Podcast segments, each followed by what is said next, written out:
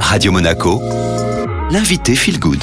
Radio Monaco, Feel Good, le vendredi, eh bien on parle développement personnel et on est avec votre coach Linda Posé. Bonjour Linda. Bonjour Julia. Alors, Julia, quand les gens pleurent ou se trompent, que font-ils? Ah, on s'excuse en général, très souvent. Et quand vous appelez quelqu'un au téléphone, vous commencez par quoi?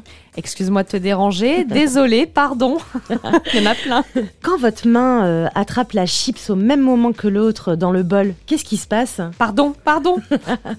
Eh bien oui, en effet Julia, on a tendance à s'excuser. Et on s'excuse pour tout. Excuse-moi de pleurer, excuse-moi, je me suis trompée, excuse-moi de déranger.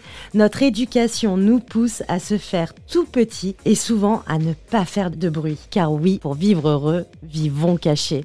Grosse croyance culturelle. Ou encore quand un enfant tombe et se fait mal, on a tendance à lui dire Allez mon chéri, ne pleure plus pour ça, ça va aller. Comme si pleurer était une tare ou une faiblesse ou encore dérangeant. Linda, comme vous nous proposez à chaque fois des solutions, on part d'un constat. L'heure de la solution, qu'est-ce qu'on fait pour changer cette habitude si on en a assez de s'excuser pour tout? Eh bien, pour changer cette habitude, il suffit déjà de la mettre en conscience. En l'observant et en la constatant, déjà là, on a fait 60% du travail.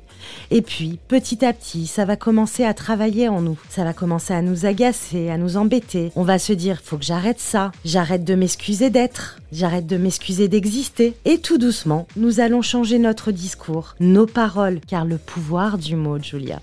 Et une nouvelle action, pour qu'elle devienne une nouvelle habitude, il lui faut 21 jours. Alors restons patients, bienveillants envers soi-même, donc sans jugement sur soi pour ne pas saboter le changement et avancer tout doucement sur ce nouveau chemin. Merci beaucoup Linda. Merci à vous, Julia. Et vous l'aurez compris, c'est parti donc pour trois semaines pour instaurer une nouvelle habitude. Et Linda Posé sera avec vous hein, dans trois semaines pour vérifier. Ah oui, bien sûr.